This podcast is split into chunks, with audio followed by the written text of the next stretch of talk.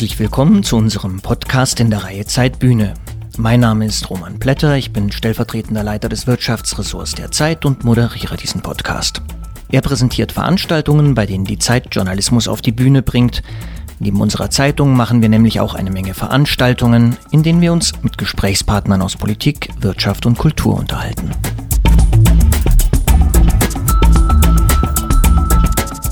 Zum Beispiel Gespräche unseres Chefredakteurs Giovanni Di Lorenzo, der neulich etwa Klaus-Maria Brandauer traf. Es gibt zudem die Martineen in Hamburg, in denen Josef Joffe, unser Herausgeber, und ich vor allem Politiker befragen, darunter zuletzt Jens Spahn, Sarah Wagenknecht oder Christian Lindner. Ende August werden wir auch die CDU-Vorsitzende und neue Bundesverteidigungsministerin Annegret Kamm-Karrenbauer treffen. Für all jene Leser, die zu diesen Veranstaltungen nicht kommen können, machen wir diesen Podcast. Heute gibt es bei Zeitbühne ein Gespräch mit dem britischen Schriftsteller Ian McEwan. Der stellvertretende Leiter des Kulturressorts von Zeit Online, Dirk Peitz, hat es am 10. Juli mit dem Bestsellerautor in der großen Aula der LMU in München geführt. Ian McEwan ist einer der bedeutendsten englischsprachigen Schriftsteller unserer Zeit. Seit seinem Welterfolg Abbitte im Jahr 2001 ist jeder seiner Romane ein Bestseller gewesen.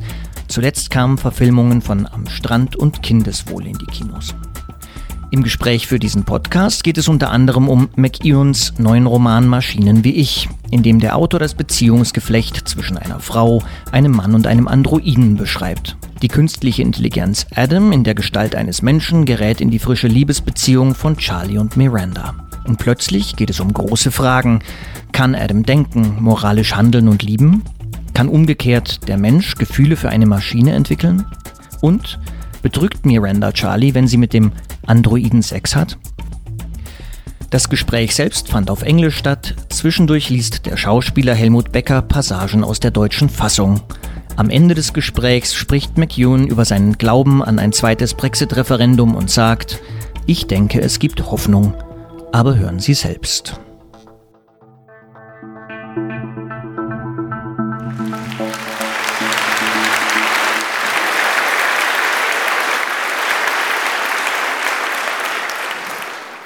Einen wunderschönen guten Abend auch von mir. Ich freue mich sehr, heute Abend durch den Abend führen zu dürfen. Mein Name ist Dirk Peitz, ich bin Kulturredakteur bei Zeit Online, der digitalen Schwester von der Wochenzeitung Die Zeit, was sich vielleicht gar nicht so schlecht anlässt aufgrund des Inhalts des Buches, über das es heute Abend hauptsächlich gehen wird. Vorab nur ein paar organisatorische Dinge, wie Sie vermutlich der Ankündigung entnommen haben, werden wir das Gespräch auf Englisch führen, das den Großteil des Abends ausmachen wird. Leider gibt es keine Möglichkeit zu übersetzen.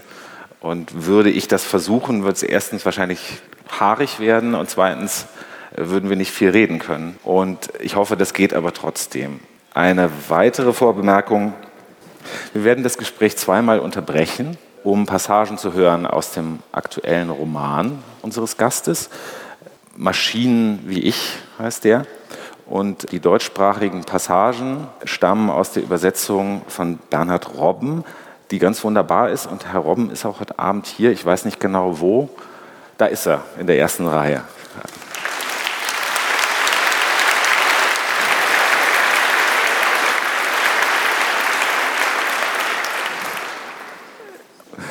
So I switch to English and maybe talk a little bit louder. Is that good? All right. Our guest tonight is one of the most eminent writers of our times. He's written numerous books, among them, if I count correctly, 15 novels, but he's going to probably correct me if I'm wrong. He doesn't even know himself. But he's also written plays, numerous short stories, screenplays, children's fiction, even a libretto. So if you talk about a versatile writer, here you got one. Among his most well known novels are The Cement Garden and Atonement, which are only two of 11, if I'm correct, of his books that have been adapted for film. The most recent ones of which are The Children Act on Chesil Beach and The Child in Time. His most recent novel, which uh, we're going to talk about mainly tonight, hasn't been adapted to the screen. Of course, it just came out three months ago. But I'm pretty sure it will be turned into a movie because who wouldn't want to see a real life humanoid robot, uh, probably played by, I don't know, uh, Cumberbatch or somebody like that? um, and this Adam, for those of you ha who haven't read the book yet, and that's the name of the humanoid robot, is one of 25 Adams and Eves that are brought into the world of 1982. That is a fictitious alternative version of 1982, of course, because there hadn't been humanoid robots in the real life 1982. And in this novel, the great thing is John Lennon is still alive and he hasn't been murdered in 1980. And most importantly, Alan Turing is also alive, who actually committed suicide in 1940, 1954. I'm sorry. Now, one particular Adam has ended up in a house in South London where one Charlie Friend lives. Adam's owner, a man in his early 30s, of uh, semi successful endeavors. And we also find in this house upstairs Miranda, a young student, and soon to be love interest not only of Charlie, but of the humanoid robot Adam as well. So you see where this is heading, and it's going to, before I give up too much of the book, I'd like to invite to the stage, it's the author of this book, it's Ian McEwan.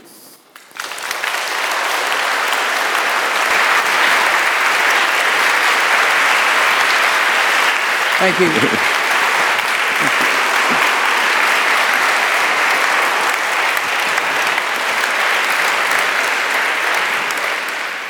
now, why did you choose to invent an alternative 1982 uh, instead of just writing a science fiction novel uh, where in some future time they, might, they may be actually humanoid robots?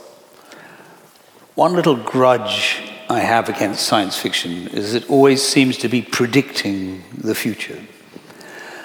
Predicting the past is much easier. Um, and altering the past uh, becomes a very addictive game. All the things you want to have happened, you can put in, you can have some mischief. And I have to say that in, in the unfolding of the writing of the first draft of this, I had to exercise some restraint. Um, I thought, uh, this is getting going too far because the, the center is a moral dilemma, um, a humanoid, uh, and the narrator and his and his uh, Miranda, who, as you say, lives upstairs and will become uh, a love interest for for both. Um, once you start playing with the idea, and the central idea was Alan Turing. I expect most of you know, you've heard of him. He's often considered to be the, one of the founding fathers of computer science. He was writing in the 1930s um, essays, uh, scholarly essays on what he called a universal computing machine, basically laying out the groundwork for the digital computer. In the 19, during the Second World War, he was the principal mathematician who broke the German naval codes and continued to work at Bletchley throughout the war and probably did more than any other single person to bring that war to a close, possibly by two years. Um, he was gay. Uh, our laws were punitive and primitive and stupid. Uh, he was prosecuted in the early 50s. Um, he chose, rather than to go to prison, to submit to a course of chemical castration. And uh, about a year and a half into that, he killed himself, as you say, 1954. So to give him back his life uh, seemed to me uh, a very attractive project, and to make him something of the presiding genius of the uh, digital age. Um, became a, a, a sort of central matter. And also then he begins to assume a kind of authority. Now, um, Turing would have been 70 in 1982. And uh, last year I turned 70. I think of 70 as being um, that you enter the infancy, the toddlerhood of old age. okay? Um, you haven't got the full knack of, of it yet. You haven't started dribbling uh, and peeing in your pants, but you know, it's all ahead of you. It's all ahead of all of us. So I wanted Turing. So that's why it was 1982. But once I'd altered that reality, uh, then it became irresistible to start fiddling around with the rest of history.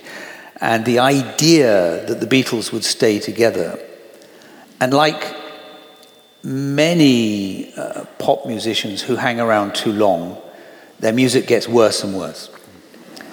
And pop singers of a certain age always think that they can um, adopt and adapt a massive Wagner sized orchestra to their music. Uh, everyone remembers of my age, the Moody Blues, for example. These are terrible songs. What they were best at were guitars and drums. Uh, they cannot handle the forces uh, that Mahler did or Brahms.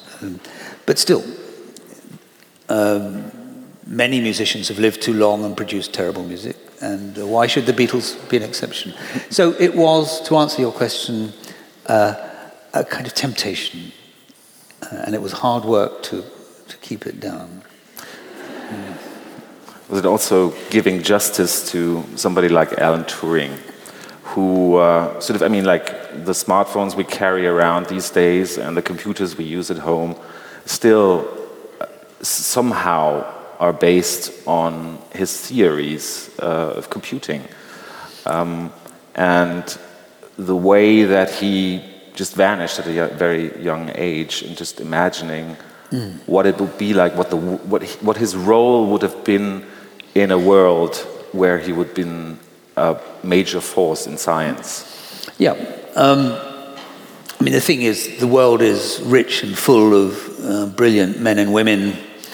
And of course, you know, there are other figures like von Neumann and, you know, who, who were also instrumental. So uh, we can't know. Uh, but only in a novel can you actually set the terms and be God and say, actually, it matters a great deal. Mm.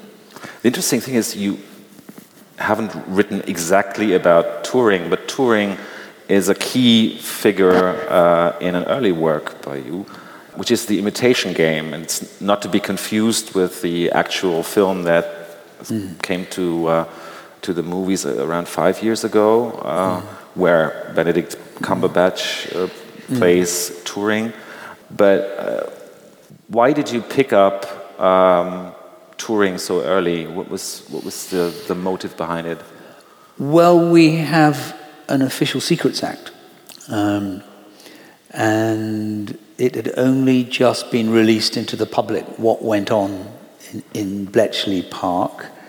And in researching for this novel, um, I discovered that 10,000 women worked in and around Bletchley Park operating the machines that Turing had devised, and not one of them had ever broken silence on this. Um, now, you have to run this against the fact that in the British Secret Service, women were not allowed to rise above the level of basically of secretaries uh, until the mid 70s. Um, on the basis that it was well known that women couldn't keep secrets. Um, now, if you look at all the great spies who betrayed us, uh, Burgess, Maclean, George Blake, etc., they were all men. So, so, um, so it was a, an extraordinary matter that, uh, that some of these women, one lady I spoke to, she was in her uh, 80s. She worked at Bletchley. And I said, listen, you can talk because, look, here's the newspaper. It's now, you won't get sent to prison. You can talk to me about it. She said, but I can never dare tell my husband. Uh, and I said, why ever not? And she said, he's always talking about his war. And if I, let it be known that my war was more interesting than his. He'd be very upset. And actually, I should have written a play about her too. So, um, why don't we? You are actually gonna read a small uh, passage from the book, but uh, before you do that, I'd like to um, invite onto the stage Helmut Becker, der die Deutschen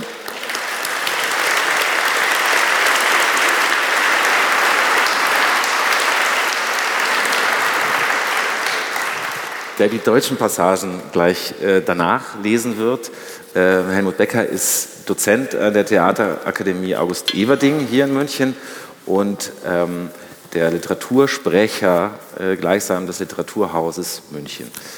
But first, okay, so I'm, I'm only going to read very, very briefly because it would be wonderful to hear it from such a gifted actor in German. It was a religious yearning granted hope. It was the holy grail of science. Our ambitions ran high and low for a creation myth made real, for a monstrous act of self love. As soon as it was feasible, we had no choice but to follow our desires and hang the consequences.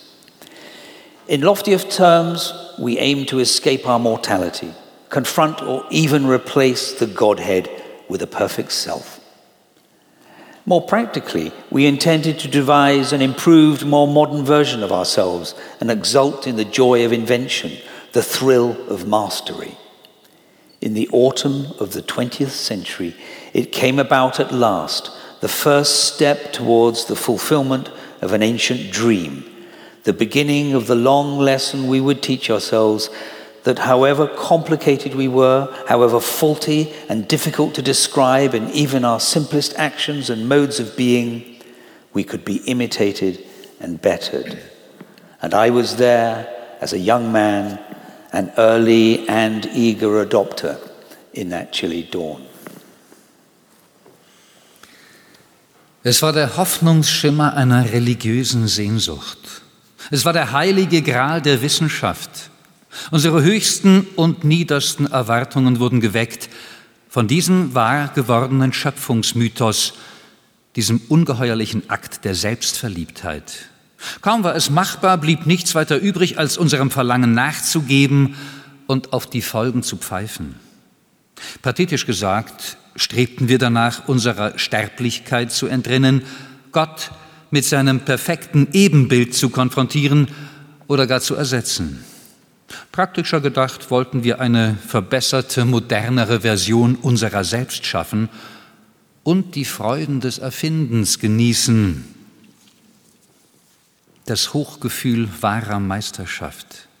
Im Herbst des 20. Jahrhunderts war es endlich soweit, der erste Schritt zur Erfüllung eines uralten Traums war getan und es begann jene lange Lektion, die uns lehrte, dass wir wie kompliziert wir auch sein mochten, wie fehlerhaft und selbst in unseren einfachsten Handlungen, in unserem schlichtesten Sein so schwer zu beschreiben, dennoch kopiert und verbessert werden konnten. Und ich war dabei in jener kühlen Morgendämmerung, ein eifriger Nutzer der ersten Stunde. Künstliche Menschen waren ein Klischee, schon lange bevor es sie gab weshalb sie manche, als sie dann endlich da waren, enttäuschend fanden. Die Fantasie, so viel schneller als die Historie, als jeder technologische Fortschritt, hatte diese Zukunft bereits in Büchern durchgespielt, dann im Kino und Fernsehen, als könnten uns menschliche Schauspieler mit glasigem Blick, ruckartigen Kopfbewegungen und steifem Kreuz auf das Leben mit unseren Vettern auf der Zukunft vorbereiten. Ich gehörte zu den Optimisten und sah mich nach dem Tod meiner Mutter und dem Verkauf des Familienhauses, das, wie sich erwies, auf wertvollem Bauland stand, mit unverhofftem Reichtum gesegnet. Der erste wirklich funktionsfähige künstliche Mensch mit überzeugender Intelligenz und glaubhaftem Äußeren, mit lebensechter Motorik und Mimik kam auf den Markt. Eine Woche, ehe unsere Truppen zu ihrer hoffnungslosen Falkland-Mission aufbrachten. Adam kostete 86.000 Pfund. Ich brachte ihn in einem gemieteten Transporter zu meiner schäbigen Wohnung in North Clapham. Es war eine leichtsinnige Entscheidung gewesen. Befeuert von Berichten, dass Sir Alan Turing, Kriegsheld und größtes Genie des digitalen Zeitalters, dasselbe Modell hatte liefern lassen. Bestimmt wollte er es in seinem Labor auseinanderzunehmen, um genau zu sehen, wie es funktionierte. Zwölf Exemplare dieser ersten Produktionsreihe hießen Adam, 13 Eve. Nicht gerade originell, da war man sich einig, aber verkäuflich. Da biologische Vorstellungen von Rasse wissenschaftlich in Verruf geraten waren, hatte man beim Design der 25 darauf geachtet, eine möglichst große Bandbreite an Ethnien abzudecken. Es gab erst Gerüchte, dann Beschwerden, dass der Araber nicht vom Juden zu unterscheiden war. Zufallsprogrammierung in Kombination mit Lebenserfahrung würde jedem Exemplar hinsichtlich sexueller Präferenzen eine freie Wahl garantieren. Die Eves waren nach einer Woche schon ausverkauft. Meinen Adam hätte man flüchtig besehen für einen Türken oder Griechen halten können. Da er 85 Kilo wog, musste ich Miranda, meine Nachbarin, bitten, mir zu helfen, und gemeinsam schleppten wir ihn auf einer mitgelieferten Einmaltrage von der Straße in die Wohnung. Während sich die Batterien aufluden, setzte ich uns Kaffeewasser auf und scrollte dann durch das 470 Seiten starke Online-Handbuch. Es las sich größtenteils klar und präzise, Allerdings hatte man Adam in verschiedenen Werkstätten zusammengesetzt, weshalb manche Instruktionen den Charme eines Unsinnsgedichts besaßen. Vorderteil des B347K Leibchens entblößen, um mit dem sorglos Emoticon des Motherboard Outputs die Stimmungsschwankungen der Penumbra zu mindern. Endlich saß er, einen Haufen Styropor und Plastik um die Knöchel, an meinem kleinen Esstisch, nackt, die Augen geschlossen. Ein schwarzes Stromkabel schlängelte sich von der Buchse, seinem Bauchnabel, zu einer 13 Ampere Steckdose an der Wand. Ihn voll aufzuladen würde 16 Stunden dauern. Dann noch die Update-Downloads und die Festlegung persönlicher Präferenzen. Ich wollte ihn jetzt sofort, Miranda auch. Wie aufgeregte junge Eltern waren wir begierig, seine ersten Worte zu hören. Es gab keine billigen, in der Brust versenkten Lautsprecher. Aus der enthusiastischen Werbung wussten wir, dass er mit Atemluft, Zunge, Zähnen und Gaumen Töne formte. Seine lebensechte Haut fühlte sich bereits warm an und so weich wie die eines Kindes. Miranda behauptete, ein Zucken seiner Wimpern beobachtet zu haben, ich war mir sicher, dass es nur die Vibrationen der Untergrundbahn waren, die 30 Meter unter uns dahin donnerte, sagte aber nichts. Adam war kein Sexspielzeug. Dennoch war er zu Sex fähig und besaß funktionierende Schleimhautmembranen, für deren Versorgung er jeden Tag einen halben Liter Wasser benötigte. Mir fiel auf, dass er unbeschnitten war, recht gut bestückt, das Schamhaar voll und dunkel. Dieses hochentwickelte Modell eines künstlichen Menschen verkörperte vermutlich, was seinen jungen Programmierern gefiel. Und den Adams und Eves wurde nachgesagt, überaus temperamentvoll zu sein. Die Werbung pries ihn als Gefährten an, als intellektuellen Sparringspartner, als Freund und als Faktotum, das den Abwasch machen, Betten beziehen und denken konnte. Jeden Augenblick seiner Existenz, alles, was er hörte und sah, nahm er auf, jederzeit wieder abrufbar. Autofahren konnte er noch nicht. Und er durfte auch nicht schwimmen, duschen, ohne Schirm im Regen stehen oder unbeaufsichtigt mit einer Kettensäge hantieren. Was die Laufzeit betraf, konnte er dank einem Durchbruch in der Batterieentwicklung mit einer Akkuladung 17 Kilometer in zwei Stunden rennen oder sich das energetische Äquivalent zwölf Tage lang pausenlos unterhalten. Seine Lebensdauer war auf 20 Jahre angelegt. Er war kompakt gebaut, breitschultrig, hatte einen dunklen Teint und dichtes, schwarzes, nach hinten gekämmtes Haar, ein schmales Gesicht mit einer leicht gekrümmten Nase, die ihn hochintelligent wirken ließ, einen grüblerischen Blick unter schweren Lidern und feste Lippen, die in diesem Moment vor unseren Augen ihren tödlich gelb-weißen Farbton verloren und eine satte, lebhafte Farbe annahmen, sich in den Mundwinkeln sogar ein wenig entspannten. Miranda meinte, er sähe aus wie ein Hafenarbeiter vom Bosporus. Vor uns saß das ultimative Spielzeug, der wahr gewordene Traum vieler Jahrhunderte, der Triumph des Humanismus oder sein Todesengel, unfassbar aufregend, aber auch frustrierend. 16 Stunden waren eine lange Zeit, wenn man nur warten und zusehen konnte. Bei der Summe, die ich nach dem Mittagessen für ihn hingeblättert hatte, hätte er auch geladen und betriebsfertig sein können, fand ich. Es war ein später Nachmittag im Winter. Ich machte Toast und wir tranken noch einen Kaffee. Miranda, die Sozialgeschichte studierte und promovieren wollte, sagte, sie wünschte, die junge Mary Shelley könnte bei uns sein und mitverfolgen, wie nicht etwa ein Ungeheuer aller Frankenstein, sondern diese attraktive junge Mann mit dem Bronzeteint zum Leben erwachte.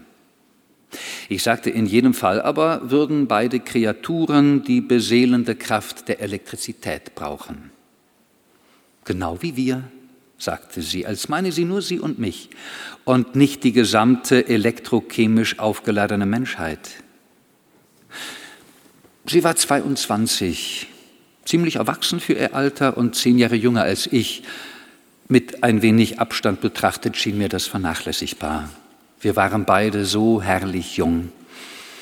Doch sah ich mich in einem ganz anderen Lebensabschnitt als sie. Die Ausbildung hatte ich längst abgeschlossen und bereits eine Reihe beruflicher, finanzieller und persönlicher Fehlschläge hinter mir. Für eine junge, liebenswerte Frau wie Miranda fand ich mich zu abgebrüht und zynisch. Obwohl sie schön war, mit ihrem hellbraunen Haar und dem langen, schmalen Gesicht, den oft vor verhaltener Heiterkeit zusammengekniffenen Augen, und auch wenn ich sie in bestimmten Stimmungen manchmal staunend anstarrte, hatte ich sehr früh entschieden, ihre Rolle in meinem Leben auf die der netten nachbarlichen Freundin zu beschränken. Ihre winzige Wohnung lag gleich über meiner. Wir teilten uns den Eingang und trafen uns manchmal auf einen Kaffee, um über Beziehungen, Politik, Gott und die Welt zu reden. Mit perfekt austarierter Neutralität schien sie entspannt all dem entgegenzusehen, was da kommen mochte, als wäre ihr ein nachmittägliches Schäferstündchen mit mir gerade so recht wie unsere keuschen kameradschaftlichen Gespräche.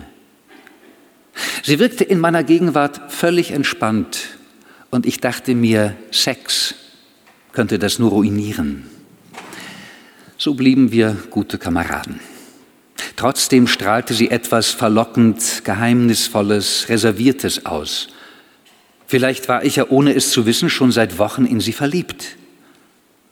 Ohne es zu wissen, was war das denn für eine fadenscheinige Formulierung? Widerstrebend beschlossen wir, Adam und einander eine Weile sich selbst zu überlassen. Miranda musste zu einem Seminar auf der Nordseite der Themse und ich einige Mails beantworten. Schon Anfang der 70er Jahre war die digitale Kommunikation von einer erhofften Vereinfachung des Lebens zu einer täglichen Last geworden. Nicht anders als die 400 Stundenkilometer schnellen Züge, überfüllt und dreckig, Spracherkennungssoftware. In den 50er Jahren noch ein Wunder, heute längst eine Bürde. Jeden Tag opferten ganze Heerscharen Stunden ihres Lebens einsamen Monologen.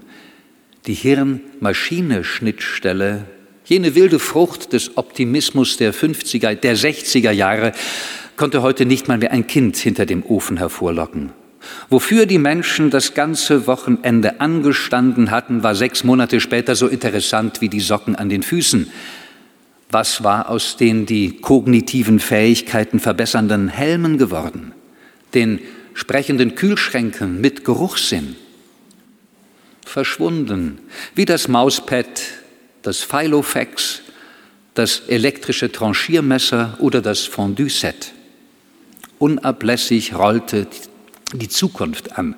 Unser neues Spielzeug begann zu rosten, noch ehe wir es nach Hause tragen konnten, und das Leben ging mehr oder weniger weiter wie zuvor. Würde auch Adam mich irgendwann langweilen? Gar nicht so einfach, E-Mails zu diktieren, wenn einen Zweifels wegen eines eventuellen Fehlkaufs plagen. Andere Menschen, andere Gedankenwelten werden uns doch gewiss immer faszinieren. Künstliche Menschen würden uns anfangs ähnlicher werden, dann genau wie wir und schließlich mehr als wir sein. Deshalb könnten sie uns niemals anöden.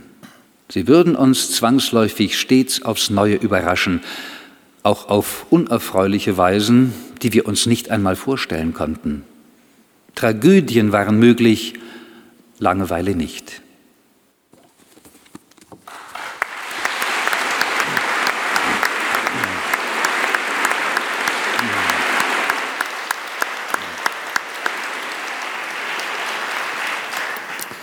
So here we have something that people like Elon Musk are warning us to never develop as a humankind. And that's a artificial general intelligence.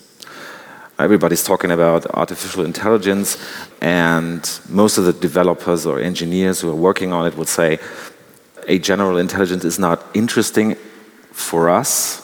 We'd rather develop narrow AI and maybe it's not even possible because, as it turns out, the human brain is a tricky thing to emulate. What is your own stance when it comes to artificial intelligence and the fear or, or uh, the warnings about developing a general intelligence that's artificial? Well, we won't be able to stop ourselves, and it's already happening. Um, but at the moment, artificial intelligence is mostly on the phones we carry around, big mainframe computers, and laptops. The point is that we are now beginning to feel the hot breath of technological civilizational change. And, and when I say civilizational, I really mean it. Our streets are about to fill with self driving cars. Already, philosophers uh, are sitting down with car manufacturers, moral philosophers, to talk about what is the extent to which uh, decision making inside a, an automobile, uh, what decisions it sh- should take to protect the driver, as opposed to um, people on the, on, the, on the pavement. Uh, now, it could well be uh, that a computer fixed inside a BMW could run through a thousand options in a quarter of a second, much quicker than a human. But that's not the point. The point is, if you've got to decide whether you swerve to one way and kill yourself in colliding with an oncoming truck, or you swerve the other way and run over a person or a child, handing over that decision to a machine is what I would take to be a, a, a real turning of the tide in human affairs. Now, we've already had two recent tragedies of the Boeing 737 MAX 8, basically an autonomous vehicle, though the airlines don't like to call them that, uh, in which the brain, the computer, has made a decision that the planes were stalling when a child looking out the window could tell you that actually the plane was not stalling. And there was nothing that in both cases that the pilots could do to overcome the choice of that brain. And almost 400 people died in two accidents. Already, parents are talking about whether they should teach their children to say please and thank you to, to Siri and Alexa. Um, and there is a race on between governments uh, to fix AI into our agriculture, into our logistics, into our distribution of goods. Um, Already, for example, on uh, if you go on a site to buy books on Amazon, there are algorithms that say if you like this book, then you will like these five books. Now, I've tested it myself. I sometimes buy a book on Amazon, and it, the algorithm says to me, if you like that book, you'll like these other five books, and one of them is mine. so, yes, I did like it, but I've read it. Um, so it seems as if there is this ocean before us, and we already have a, our, our toes in this. As for general intelligence, well, you might know that uh, DeepMind uh, is an outfit bought by Google um, for $800 million, or maybe 400 uh, some years ago. It beat uh, Master at Go, uh, a, a, very simple game, but with I mean, an enormous number of possibilities. And it's recently beat, beat, beat a chess master. Now, we know from you know, uh, years ago, the Kasparov game uh, with Deep Blue, that a computer only has to rush through 30,000 possibilities per move. The distinct difference this time is the computer was, the program was only taught the rules of the game. It spent the morning playing itself, playing against itself. It didn't bother with human chess. When it came to play a really brilliant human player, uh, it astounded everyone by making no reference to the hundreds of years of history of chess. It made odd sacrifices at the opening, sacrificing a bishop or a rook. Uh, and it's only 30 moves later that everybody saw what game it had in mind. This is already a possibility for general intelligence. We have machine learning, uh, which again is uh, basically what we do uh, in new situations based on past experience. The brain has about 100 billion neurons. For each neuron, there's maybe on average 7,000 connections. It's liquid cooled, it's uh, just over a liter. Um, it runs on 25 watts, the power of a very dim light bulb. We are nowhere near that. Nowhere near that. Uh, and yet the race is on to fix general intelligence. And coming from the other direction, so it doesn't matter that we can't imitate the human brain, is, the, is our human nature. Anyone whose car has broken down and they get out and give it a kick is already in an emotional relationship with a machine. and we have very powerful anthropomorphizing tendencies. 30 years ago, there was a program made called ELIZA. Uh, it was a therapeutic matter, uh, a program for helping people uh, in analysis or therapy. And uh, ELIZA only had 30 sentences. So you sit down, and Eliza's on the other side of a screen. You lie on the bed and you say, Eliza, I feel so miserable. And Eliza says, Tell me about it. Um, and then you say, My mother used to beat me every day. And Eliza says, How do you feel? Um, and you say, Well, I just feel like I can never make a proper relationship with another human being? And Eliza says, Tell me more. Eliza only had a handful of these responses, and yet, analysands, the people who were having therapy, many of them said, that was the profoundest conversation I've ever had in my life. so we're kind of well disposed elderly Japanese people who have these little plastic dogs that come in and tell them stories and remind them when to take their medicine and read them the news get passionately attached. Um, you could argue that religions uh, derive out of our anthropomorphizing of nature. You know, it's, thunder, it's thunder, the gods are angry. So we don't have to go all the way before we are stepping many, many paces forwards to greet them. So it could come, possibly not in our lifetimes, to have someone like Adam, but I think it's going to invade our lives successively.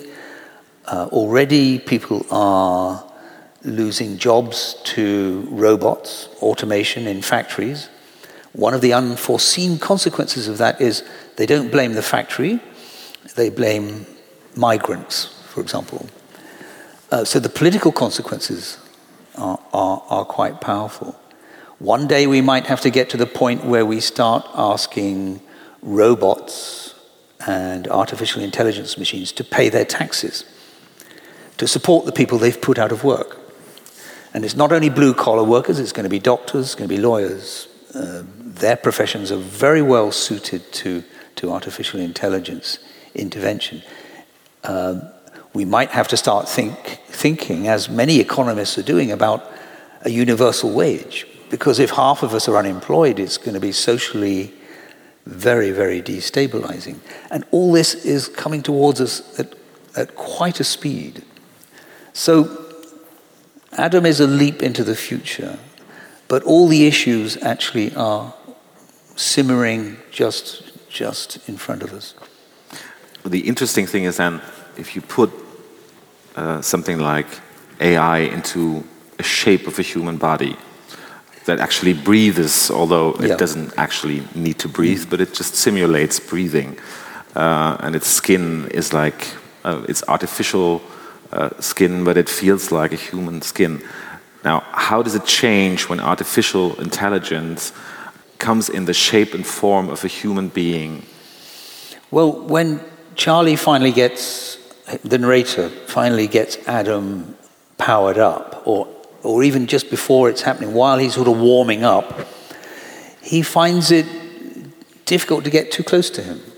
In other words, that the, those automatic feelings we have and of course, it varies from culture to culture. Japanese people stand two and a half feet apart, Americans tend to stand nine inches apart, uh, and the rest of us are somewhere in between. But we have a strong sense of other people's personal space, and it's very hard to overcome that, that sense of automatic, uh, what is it? It's a kind of respect, I think. The journey of this novel is the journey of the narrator tussling with what he knows to be the case, that this is a machine and he owns it, he bought it, and the slow understanding that he's dealing with a consciousness that is as real as his own, and you cannot own another consciousness. It is like the most fundamental fear we might have yeah. that a machine grows a conscious um, and cannot be controlled though scientists would argue it would never happen. Yeah. Still, it is, it is a major fear that everybody shares, I guess. Well, I blame Mary Shelley, really, and Frankenstein. Uh, this brilliant book really has become our text for the, the, the notion of technology out of control. Uh, remember that Dr. Frankenstein's monster becomes a murderer the great skill of Mary Shelley in this, her first novel, um, was to somehow make us feel sorry for Frankenstein at the same time, uh, Frankenstein's monster, because he seems so alone in the world. It's perfectly possible to take the other view. Let's suppose those moral philosophers who've sat in universities for so many years now have a full-time job when they've stopped finishing, when they've stopped talking to BMW, they come and start talking to the makers of a fully plausible Adam. And we take all our best notions. I mean, all of us know how to be good. Humans have religions, they have philosophies, they have common sense, they have respect for others. We are moral animals. Uh, and we know how to be good, but we find it rather hard to be good all the time. And we cut ourselves a bit of slack here and there and cut ourselves a bit of slack in difficult situations, and especially uh, our friends and loved ones we might make exceptions for. Um, but it's perfectly possible that we will give our new friends all our best thoughts, all our best notions about how to behave. And they might be nicer than us, kinder than us, and more moral than us. And at the heart of this novel, I've set up a, kind of moral dilemma. One of the characters, Miranda, who lives upstairs, has carried out, I'm not going to give it all away, um, has carried out an act of revenge. Uh, and a man goes to prison. Should she, go, sh- should she go to prison? Because she's lied to the court, she's lied to the police. Now, Charlie doesn't think she should, Miranda doesn't think she could, and actually, most readers of this novel think she shouldn't go to prison. And yet, if they were asked separately about the rule of law and whether it's right to lie in court, whether it's right to send an innocent man to prison, even if he committed some other crime he's not accused of here, uh, most people would argue for the rule of law. Adam takes a different view. Adam says, I'm sorry, but I have these firm moral precepts. Um, even though I'm a learning machine, um, you must go to prison. And I love asking readers what their judgment as to whether she should go. Uh, and it's been a surprise to me how many people think that Adam is being a mere robot when he makes this decision. So I think we're going to face all kinds of major and minor moral dilemmas around the notion um, of consciousness. How will we know whether we've made a conscious machine? When you ask, when Charlie asks Adam, does he feel pain? He says, of course I do. Now, is that an algorithm talking? Um, when Adam says he's in love with Miranda, Charlie says, but you can't, that's ridiculous. That's not your territory. And Adam says, You're insulting me. Of course I'm in love. I am in love with Miranda, and I'm sorry that you're in love with her too. We might never crack that one. We might devise a machine, the perfect, plausible humanoid machine, and we will never know whether it's consciousness or not. We will ask of it what we call the Turing test. In other words, Turing devised a thought experiment where if you could not tell the difference between a machine and a human by asking it many questions, if after the end of a long conversation you cannot tell the difference, then you might as well assume that it's conscious. Because he takes, in other words, a sort of behavioral view. So we might be saying to Alexa, you know, do you love me? Um, or, or not. do you, um, I guess the, the, the, question we are asking ourselves is do, will we even have a choice? Because AI, like you describe, is just sneaking into our everyday life. Yeah. Um, it's now uh, turning the, the, the pictures that we, that we do with our smartphones into yeah. nicer looking pictures. Uh, but that is just the concept of engineers who uh, try to find out what human beings think is beautiful, what kind of color schemes. And, um, so are we going to even have a choice? Or I think it's irresistible.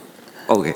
And if if your uh, computer program touches up your picture of yourself, your holiday snaps, and makes you look nicer, it's really just an extension of getting a nice shampoo, um, good makeup, anti-aging, vitamin A, uh, non-wrinkling skin cream. I mean, you could see how easily we are tempted by these things. Um, there might be some developed economies that that will uh, pass legislation that will limit um, our research or, our, or, or the kinds of humanoids we have. Other countries will have no such thing we uh, poor humans will not be able to resist it. And sooner or later, and this is, this is the Mary Shelley fear, there'll come a generation of artificial humans who will, who will invent or modify the next generation, and they will start to move beyond our understanding. The professor of future studies at Oxford has posited the idea that when, and we rarely talk about this, but quantum computing, when it comes, will vastly outstrip digital computing, and in much smaller spaces. If that happens, the professor of futurology says, why do we think that artificial humans would need to be the same size as us? Uh, that's just our kind of self love. Why should they be one meter 70 and take up so much room, space, and use up so much energy and resources on the planet? And so his prediction was that the optimal size for an artificial being, uh, and they'll all be connected through the cloud, would be three millimeters. be careful what you tread on. Um, so, where would we be? Great lumbering, foolish giants, um, struggling with all our um, faulty cognitive um, problems, you know, um, our problems of, of dealing with uh, our rational judgment against, you know, our, our moral difficulties, our, our, our misunderstandings, and so on. So come back to Earth in uh, you know, a couple of thousand years. You, at first glance, you think it's deserted, and then you look down and you see that there are 20 trillion tiny people extremely happy and looking after the earth much better than we did. Who knows? What we do know is we are absolutely hopeless at judging the future that we make. Right. And anyone who ever says anything about the future is nearly always wrong. Um, as a child, if I was trying to avoid a bad outcome, I would imagine it on the basis that if you imagine something, it rarely happens. Uh, and it always worked, actually. It always worked. And you were kind of a tech child, weren't you? No. Not at all? No. Well, as a teenager. As a teenager. Um, I, I love science, but we, we have a terrible education system, and it's still the same now as it was when I was 16. We have, I had to, in 1964, make a choice between the humanities and the sciences. And on one side, I had uh, an English teacher saying, You've got to study literature, it's, it's for you, I can see it. But the physics teacher said, Come with me. Um, and I went with the English teacher because he was charismatic. uh, and the physics teacher was kindly but slightly boring. So, um, um, but uh, it's possible, I think, as a layman to keep up one's interest in science and technology because I think we've lived through a golden age of science writing these last 30 years. So I uh, managed to keep up both. I mean, the first passage that, that um, Mr. Becker read, um, Charlie still thinks this could be a toy, even a sex yeah. toy. Yeah. Um, but it's not awake yet. Um, and the interesting thing is when it starts to interact with human beings. And the second passage that we're about going to uh, be hearing is about this. And why don't you yeah. read it and so we can ask okay. the questions how do we actually interact with machines and does it scare the hell out of us? So Adam has come awake he stood before me, perfectly still in the gloom of the winter's afternoon. The debris of the packaging that had protected him was still piled around his feet. He emerged from it like Botticelli's Venus rising from her shell. Through the north facing window, the diminishing light picked out the outlines of just one half of his form, one side of his face. The only sounds were the friendly murmur of the fridge and a muted drone of traffic. I had a sense then of his loneliness, settling like a weight around his muscular shoulders. He had woken up to find himself in a dingy kitchen in London, SW9, in the late 20th century, without friends, without a past or any sense of his future. He truly was alone. All the other Adams and Eves were spread around the world with their owners, though seven Eves were said to be concentrated in Riyadh. As I reached for the light switch, I said, How are you feeling? He looked away to consider his reply. I don't feel right. Er stand vor mir, vollkommen reglos im Zwielicht eines Winternachmittags. Das Verpackungsmaterial, das ihn geschützt hatte, lag noch immer um seine Füße. Er entstieg diesem Wust wie Botticellis Venus ihrer Muschel. Das schwindende Licht, das durch das nördliche Fenster fiel, erhellte nur eine Hälfte seiner Gestalt, eine Seite seines noblen Gesichts. Die einzigen Geräusche waren das freundliche Surren des Kühlschranks und der gedämpfte Verkehrslärm. Im selben Moment spürte ich die Einsamkeit, die sich wie ein Gewicht auf seine muskulösen Schultern legte. Er war im späten 20. Jahrhundert in dieser schäbigen Küche in Londons Southwestern Nine aufgewacht, ohne Freunde, ohne Vergangenheit und ohne ein Gefühl für die Zukunft. Er war wahrlich allein. Die übrigen Adams und Eves waren über die ganze Welt verstreut bei ihren jeweiligen Besitzern. Allerdings hieß es, dass sich in Riyadh gleich sieben Eves befanden. Während ich die Hand nach dem Lichtschalter ausstreckte, fragte ich, wie fühlst du dich? Er wandte den Blick ab und suchte nach einer Antwort. Ich fühle mich irgendwie nicht richtig. Diesmal klang die Stimme flach, fast als hätte ihm meine Frage die Laune verdorben. Aber Laune, wo denn in all den Mikroprozessoren? Was stört dich? Ich habe keine Kleider an und ich besorge dir welche. Was noch? Dieses Kabel, wenn ich das rausziehe, tut es weh. Ich mach's und es wird nicht wehtun. Aber ich rührte mich nicht gleich. Im hellen elektrischen Licht beobachtete ich jetzt seinen Gesichtsausdruck, der sich beim Sprechen kaum verändert hatte. Was ich sah, war kein künstliches Gesicht, vielmehr die Maske eines Pokerspielers ohne das Lebensblut seiner Persönlichkeit gab es für seine Miene nur wenig auszudrücken. Er funktionierte dank einer Art Default-Programm, das ihm genügen musste, bis die Downloads abgeschlossen waren. Ihm standen bestimmte Bewegungen, Redewendungen und Routinen zur Verfügung, die ihm einen halbwegs plausiblen Anschein verliehen. Er wusste in etwa, was unmittelbar zu tun war, mehr aber auch nicht, wie jemand mit einem brutalen Kater. Ich konnte es mir nun eingestehen, ich hatte Angst vor ihm und zögerte näher zu kommen. Außerdem beschäftigten mich die Konsequenzen seiner letzten Äußerung. Adam musste nur so tun, als täte ihm etwas weh. Und ich war genötigt, ihm zu glauben und entsprechend zu reagieren.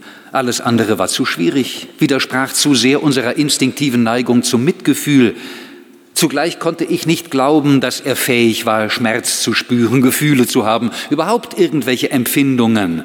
Und doch hatte ich ihn gefragt, wie er sich fühle. Die Antwort war angemessen gewesen, ebenso mein Angebot, ihm Kleider zu bringen, auch wenn ich nichts davon glaubte. Ich spielte ein Computerspiel, allerdings ein reales Spiel, real wie das gesellschaftliche Leben. Die Beweise dafür waren mein trockener Mund und mein Herz das sich gar nicht mehr beruhigen mochte. Klar war, dass er nur reden würde, wenn er zuvor angesprochen wurde. Ich widerstand dem Impuls, ihn weiter zu beruhigen, ging zurück ins Schlafzimmer und suchte ihm ein paar Kleider raus. Er war ein kräftiger Kerl, einige Zentimeter kleiner als ich, doch nahm ich an, dass ihm meine Sachen mehr oder weniger passen würden. Turnschuhe, Socken, Unterwäsche, Jeans und Pullover. Ich stand vor ihm und drückte ihm das Bündel in die Hand. Ich wollte sehen, wie er sich anzog, wollte sehen, ob seine motorischen Fähigkeiten so gut waren, wie die Broschüre es versprochen hatte. Jeder Dreijährige wusste schließlich, wie schwierig es war, Socken anzuziehen. Als ich ihm die Kleider gab, nahm ich den leichten Geruch seines Oberkörpers wahr, vielleicht auch seiner Beine ein Geruch nach warmem Öl, nach jenem hellen, hochraffinierten Öl, mit dem mein Vater die Klappen seines Saxophons geölt hatte. Adam hielt die Kleider in der Armbeuge, die Hände in meine Richtung gestreckt. Er zuckte nicht zusammen, als ich mich hinunterbeugte und den Stecker zog. Seine angespannte, wie gemeißelte Miene gab nichts preis. So ausdrucksstark wie ein Gabelstapler, der sich in einer Lagerhalle einer Palette nähert. Dann ratterte vermutlich irgendein Logikgatter auf oder ein ganzes Netz davon reagierte und er flüsterte Danke. Das Wort wurde von einem nachdrücklichen Kopfnicken begleitet. Er setzte sich, legte den Stapel auf den Tisch und griff sich von oben den Pullover. Eine nachdenkliche Pause. Dann faltete er ihn auf, legte ihn flach hin, Brustseite nach unten, fuhr mit der rechten Hand hinein, schlängelte zur Schulter hoch, dasselbe mit der linken Hand, streifte ihn mit einer komplizierten, muskelzuckenden Bewegung über und zog ihn nach unten bis über die Taille. Auf dem verblichenen gelben Stoff prangte in roten Buchstaben der scherzhafte Slogan eines wohltätigen Vereins, den ich mal unterstützt hatte. Legastheniker aller Länder, verinnigt euch. Er rollte die Socken auf und zog sie sich im Sitzen an. Geschickte Bewegungen, kein Zaudern, keine Probleme mit den relativen räumlichen Berechnungen. Er stand auf, hielt die Boxershorts tief, führte die Füße durch die Öffnungen, zog die Hose hoch, ging bei der Jeans ebenso vor, schloss den Reißverschluss und in einer einzigen geschmeidigen Bewegung auch den silbernen Knopf am Hosenbund. Er setzte sich wieder, steckte die Füße in die Turnschuhe und band die Schnürsenkel zu einer Doppelschleife. In einem rasenden Tempo, das vielleicht etwas unmenschlich wirkte, aber ich fand es keineswegs unmenschlich. Für mich war es vielmehr eine Glanzleistung von Ingenieurskunst und Softwaredesign, ein Triumph des menschlichen Geistes. Ich wandte mich von ihm ab, um mit den Vorbereitungen für das Abendessen zu beginnen und hörte Miranda oben durch ihre Wohnung gehen, die Schritte gedämpft, als sei sie barfuß. Bestimmt duschte sie gleich, machte sich fein für mich. Ich stellte sie mir vor, noch tropfnass im Morgenmantel, wie sie die Schublade öffnete und sich fragte, Seide? Ja. Pfirsichfarben? Gut. Während der Ofen vorheizte, legte ich die Zutaten auf die Arbeitsplatte. Nach einem profitgierigen Tag am Computer bringt einen nichts so rasch auf die freundlichere Hälfte der Welt zurück wie das Kochen. Man reiht sich ein in die lange Tradition der Fürsorge für andere. Ich blickte über die Schulter, verblüffend die Wirkung seiner Kleider. Er saß da, Ellbogen auf dem Tisch, wie ein alter Kumpel, der darauf wartete, dass ich ihm das erste Glas des Abends einschenkte. Ich rief ihm zu, es gibt ein Ofenhuhn mit Butter und Estragon. Das war nicht nett wusste ich doch, dass auf seinem Speiseplan nur Elektronen standen. Ohne zu zögern, doch mit zu flacher Stimme antwortete er, passt gut zusammen, nur verkohlen die Würzblätter leicht, wenn man das Geflügel bräunt. Geflügel bräunt? Ich schätze, das war korrekt, aber es klang irgendwie seltsam. Was würdest du mir raten? Decke das Hähnchen mit Alufolie ab, bei der Größe empfehle ich 70 Minuten bei 180 Grad. Anschließend die Blätter in die Soße hinunterwischen und die Haut bei gleichbleibender Temperatur ohne Folie bräunen. Zum Schluss den Estragon mit dem Saft und der geschmolzenen Butter wieder drüber gießen. Danke.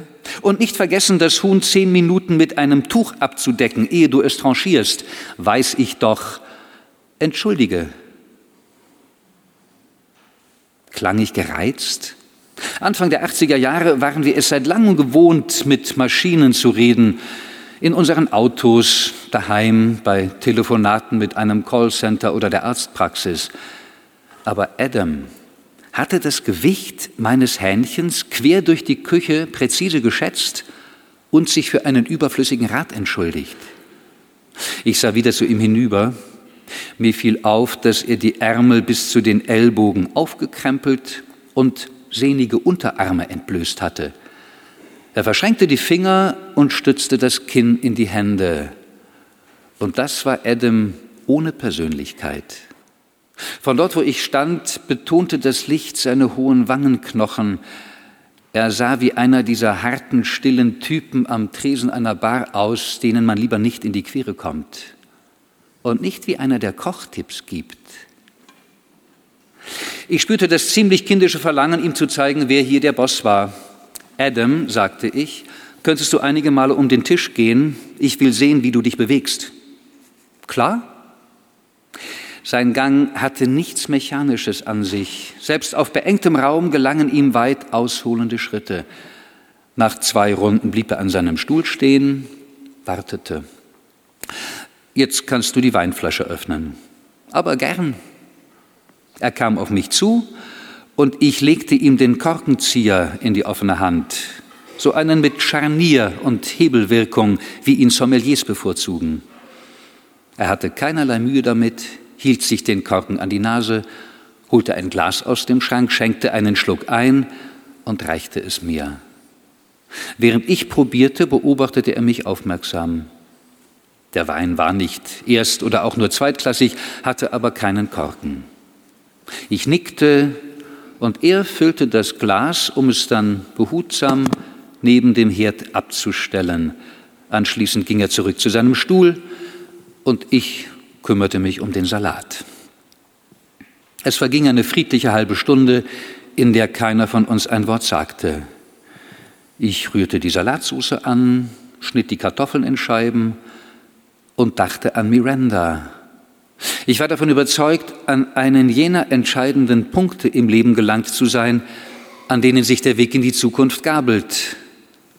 In der einen Richtung würde alles so weitergehen wie bisher in der anderen würde sich alles ändern. Liebe, Abenteuer, das pure Vergnügen, aber auch Ordnung im neuen, reiferen Leben, keine verrückten Projekte mehr, ein gemeinsames Zuhause, Kinder. Wobei die letzten beiden Punkte durchaus zu den verrückten Projekten zählen mochten. Miranda war der liebreizendste Mensch, gütig, schön, amüsant, hochintelligent, als ich das Geräusch in meinem Rücken hörte, kam ich wieder zu mir, hörte es noch einmal und drehte mich um. Adam saß nach wie vor auf seinem Stuhl am Küchentisch. Er hatte zweimal diesen Laut von sich gegeben, das Geräusch eines Mannes, der sich absichtlich räuspert. Charlie, wenn ich dies hier richtig deute, bereitest du ein Essen für deine Freundin von oben vor, für Miranda. Ich sagte nichts. Laut meinen Recherchen der letzten Sekunden und der sich daraus ergebenden Analyse solltest du ihr nicht restlos vertrauen. Was sagst du? Laut meinen Erklär dich. Ich starrte aufgebracht in Adams leeres Gesicht. In ruhigem, betrübtem Ton sagte er, es besteht eine gewisse Wahrscheinlichkeit, dass sie eine Lügnerin ist eine systematische, böswillige Lügnerin. Soll heißen, das zu erklären würde einen Moment dauern, aber sie kommt bereits die Treppe herunter. Sein Gehör war besser als meines, nur Sekunden später klopfte es leise an die Tür. Soll ich aufmachen? Ich war so wütend, dass ich keine Antwort gab und trat in gänzlich falscher Gemütsverfassung in den winzigen Flur. Wer oder was war diese idiotische Maschine? Warum sollte ich sie ertragen? Ich riss die Tür auf und da stand sie vor mir in einem hübschen hellblauen Kleid und lächelte mich fröhlich an. Ein Sträußchen Schneeglocken in der Hand. Nie hatte sie schöner ausgesehen.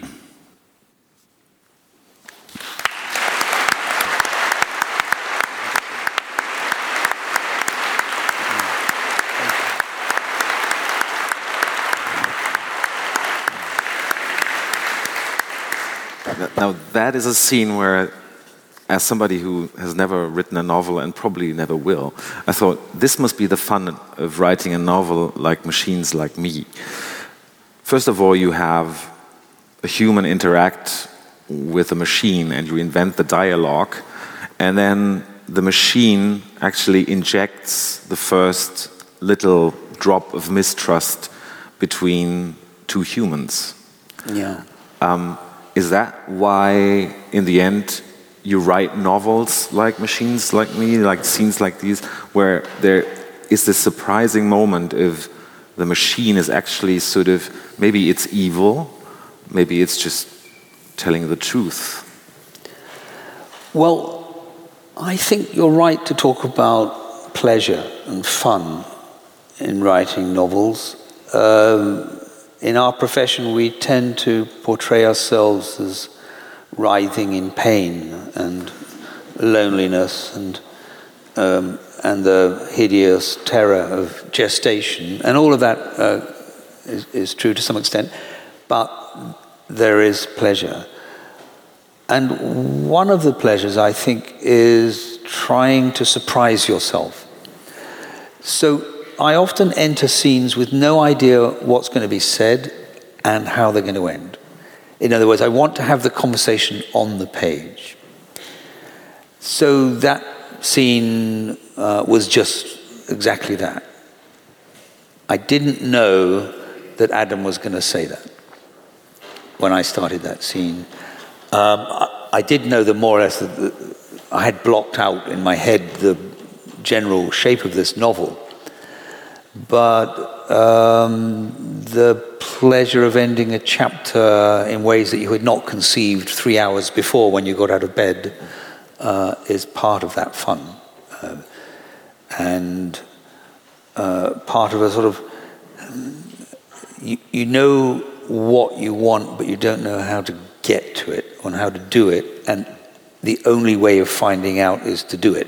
I mean, it's that. And Henry James, who's written some of the best things about the, the nature and art of fiction, um, addresses this matter of uh, your characters um, and, and the plot, and how the plot feeds into the shaping of the characters, and how the characters then also in a loop, a recursive loop, uh, they, they shape each other in that sense, plot and character. Um, so that was the beginning, really, of our first intimation of the moral dilemma that's going to overshadow uh, the whole set of relationship in this love triangle. And what's interesting is that, or maybe you correct me if I'm wrong, but um, from those three persons, or well, two human beings and a machine, the narrator is actually probably the most dullest. Um, he's, the one who most resembles me. So, um, I don't think he's dull. I think he's very interesting, but you know.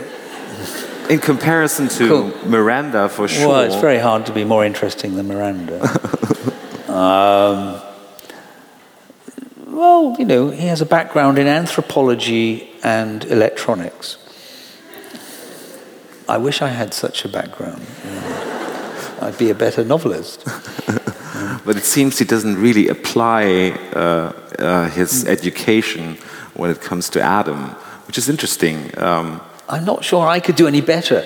I mean, the, the point is that you're constantly um, in you know, what are now, is now called the uncanny valley, in which you are both fearful, you're tempted to believe in the consciousness of this thing, and at the same time, you think you're playing a computer game, but it's a real game. Mm-hmm. Uh, and I think, again, to come back to my uh, statement earlier about civilizational change, we have never had such di- a dilemma like this before. Uh, and it is now on our lips um, all the time. I think it's an enormous opportunity for novelists, actually, because we're going to be struggling with this for a very long time, with our own judgment pitched against AI. If you read about probability, probability theory, for example, there are so many answers to difficult questions in which human thinking is not very good at uh, statistics or, or probability and makes other kinds of choices. Uh, and they're frequently wrong, but they're also very human and, and sort of right. Um, a fuzzy logic is, is, is, at play that clearly evolution has settled on as best for us. It won't be necessarily best for artificial humans. Uh, they'll be like us and then they won't be like us. I mean, this is going to be our, our problem. Is the urgency that you describe the main reason for writing this book, actually? I don't know about urgency, because I mean, th- this is going to un- unfold, you know, in the next 150 years. And I got into a lot of trouble when this novel was published. Someone asked me on television, uh, was this science fiction? And I said, no, I have no interest in science fiction. Actually, uh, it's, it's, odd how on in these kind of conversations you can say things and then you think, wait a minute, I've read all the main masterpieces of science fiction. Uh, I saw Ex Machina, and you know, I've, I've, you know, Humans and Westworld, and they all interest me a great deal. But I realized, thinking about it, that what I like in the science fiction tradition um, is not people getting in spaceships and going off to remote civilizations uh, to do massive battle or whatever. Or, or uh, and I don't, especially don't like anything supernatural being involved.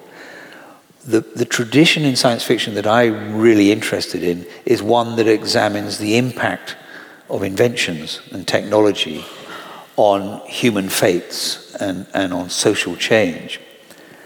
So um, Aldous Huxley's Brave New World, for example, or one could speak of George Orwell's Animal Farm. Um, there, there's a long, honourable tradition of earthbound science fiction. John Wyndham, I don't know if he's read in Germany, but I mean, The Day of the Triffids is, is an extraordinary sort of fantasy where everybody on Earth goes blind, virtually everybody. Uh, and there are many other uh, great novels in that sense. And, and there's, there's no way around it. It's not just politics that's going to change us, it's going to be how technology disrupts politics and, and shapes societies. Already, for example, the President of the United States might not be the President of the United States were it not for social media and a hostile state like Russia. Uh, and there are many, many other examples of that in which our political reality is being shifted by something that we all do together but can't control or can't uh, predict. And again, I think this should be a field day for the makers of dramas and fictions and all, all forms of contemplation of this in, in, in, personal terms. I mean, it's going to impact on our love life. You know, this is what I want to suggest too. From the very minutiae of our existence right up to our uh, civilizations, we are going to be different. We are going to be different. Do you, when you finish a book, do you ever contemplate how it fits into the sum of your life's work, or is this just a preposterous idea that one wouldn't follow? I don't, but uh, thousands of critics do do it for you. uh, and I'm always surprised. I don't read my reviews, but my wife sums them up for me. And, uh, and there's often a phrase like, yet another uh, something, something. You can't escape yourself. I mean, the novel is a very uh, personal form. You can't go up to your best friend who's just finished her novel and say to her, now don't take this personally, but your novel is crap. It's just not possible. Right. Um, it's very revealing somehow, a novel. One of my characters, the little girl in Atonement, when she moves from writing plays to writing fiction, she finds that it's suffused with embarrassment. She can't even write he said without feeling like a liar and feeling sort of oddly revealed, exposed in some, in some sense. So, no, I, I don't think that. I, I mean, I'm, I'm very good at not writing. So when I finish a novel, I can go dormant and try to make sure that my next novel, by hesitating, um, is as different as the last one as I can possibly conceive. But however hard any novelist tries to do that, there's always going to be someone saying, oh, this fits into his whatever and ever. You know, there's no escape. You cannot escape. Hesitation, by the way, uh, I think is one of the vital elements of creativity. And sometimes I'm with young writers and they say, What uh, can you give us some advice about writer's block? And I always say the first thing you must do is rename it, call it hesitation, and it will fit perfectly. You know, it, it will all go away, it will cease to worry you the moment you call it hesitation. So I guess, although we all probably wish you are not hesitating too much before you write the next novel. I've already started. I've had I've had nine months, so you know. So then everything is great. Yeah. And I guess we we've talked for about 90 minutes and we we didn't even mention Brexit. Is that a mistake or should we should we just talk politics or skip that and um, have a nice evening? Well, no, let's have a horrid evening. well, um, we talk of nothing else in Britain. Uh, things have got very dark lately.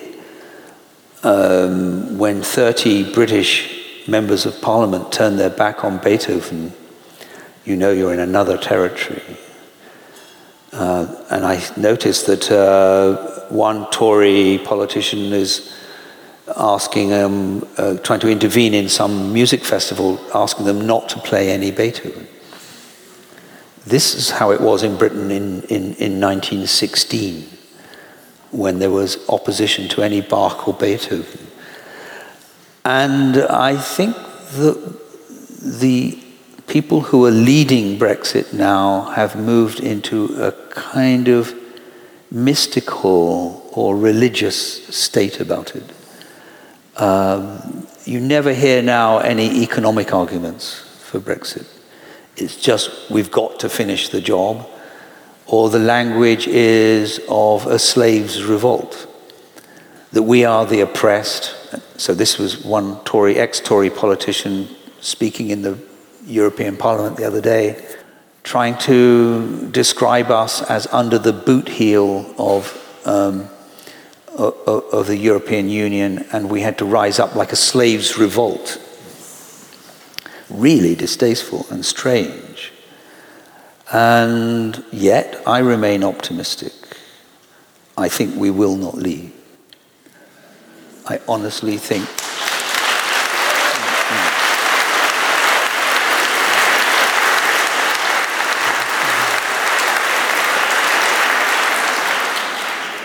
Boris Johnson is almost certainly our next Prime Minister. He is universally loathed in Brussels. Um, the likelihood of Brussels cutting him a deal is minimal. And to rewrite uh, Theresa May's deal would require another 18 months. It's not going to happen. The backstop in Ireland is reasonably enough, a, a, a fixed position that allows actually in the future for technological changes if, if, if they could, could be got. And at the same time, he has tied himself to a mast that we leave suitably on Halloween, on 31st of October. Um, Parliament will not let us leave without a deal. It's the only thing Parliament can agree on. Brussels is listening to our debates and saying, Parliament was not going to let them leave, so why should we negotiate a deal that we don't want to negotiate? So I think we will head into a second referendum. Um, and I think Jeremy Corbyn, uh, who himself is a sort of perfect storm, just when we didn't need a person like Jeremy Corbyn, I think slowly he's going to come around uh, out of self interest uh, and will back a second referendum. And I think that we would narrowly vote to leave. This is my predictions, and what did I say about all my predictions? Um, and once, always beware of separating out what you want from what's going to happen. but this is my sense of things, that the Brexiters have got themselves into such an extreme position. Only four years ago, the same politicians who were saying we must now leave without a deal were saying to leave the single market would be a catastrophe. Everything has shifted in a most extraordinary way. And the race between these two figures, Jeremy Hunt and Boris Johnson, for a tiny electorate, 160,000, most of them over 60, uh, most of them white, totally unrepresentative. But it is a race to the bottom, and I think it will destroy them. I honestly do. So um, I think there's hope. Thank you very much. Thank you.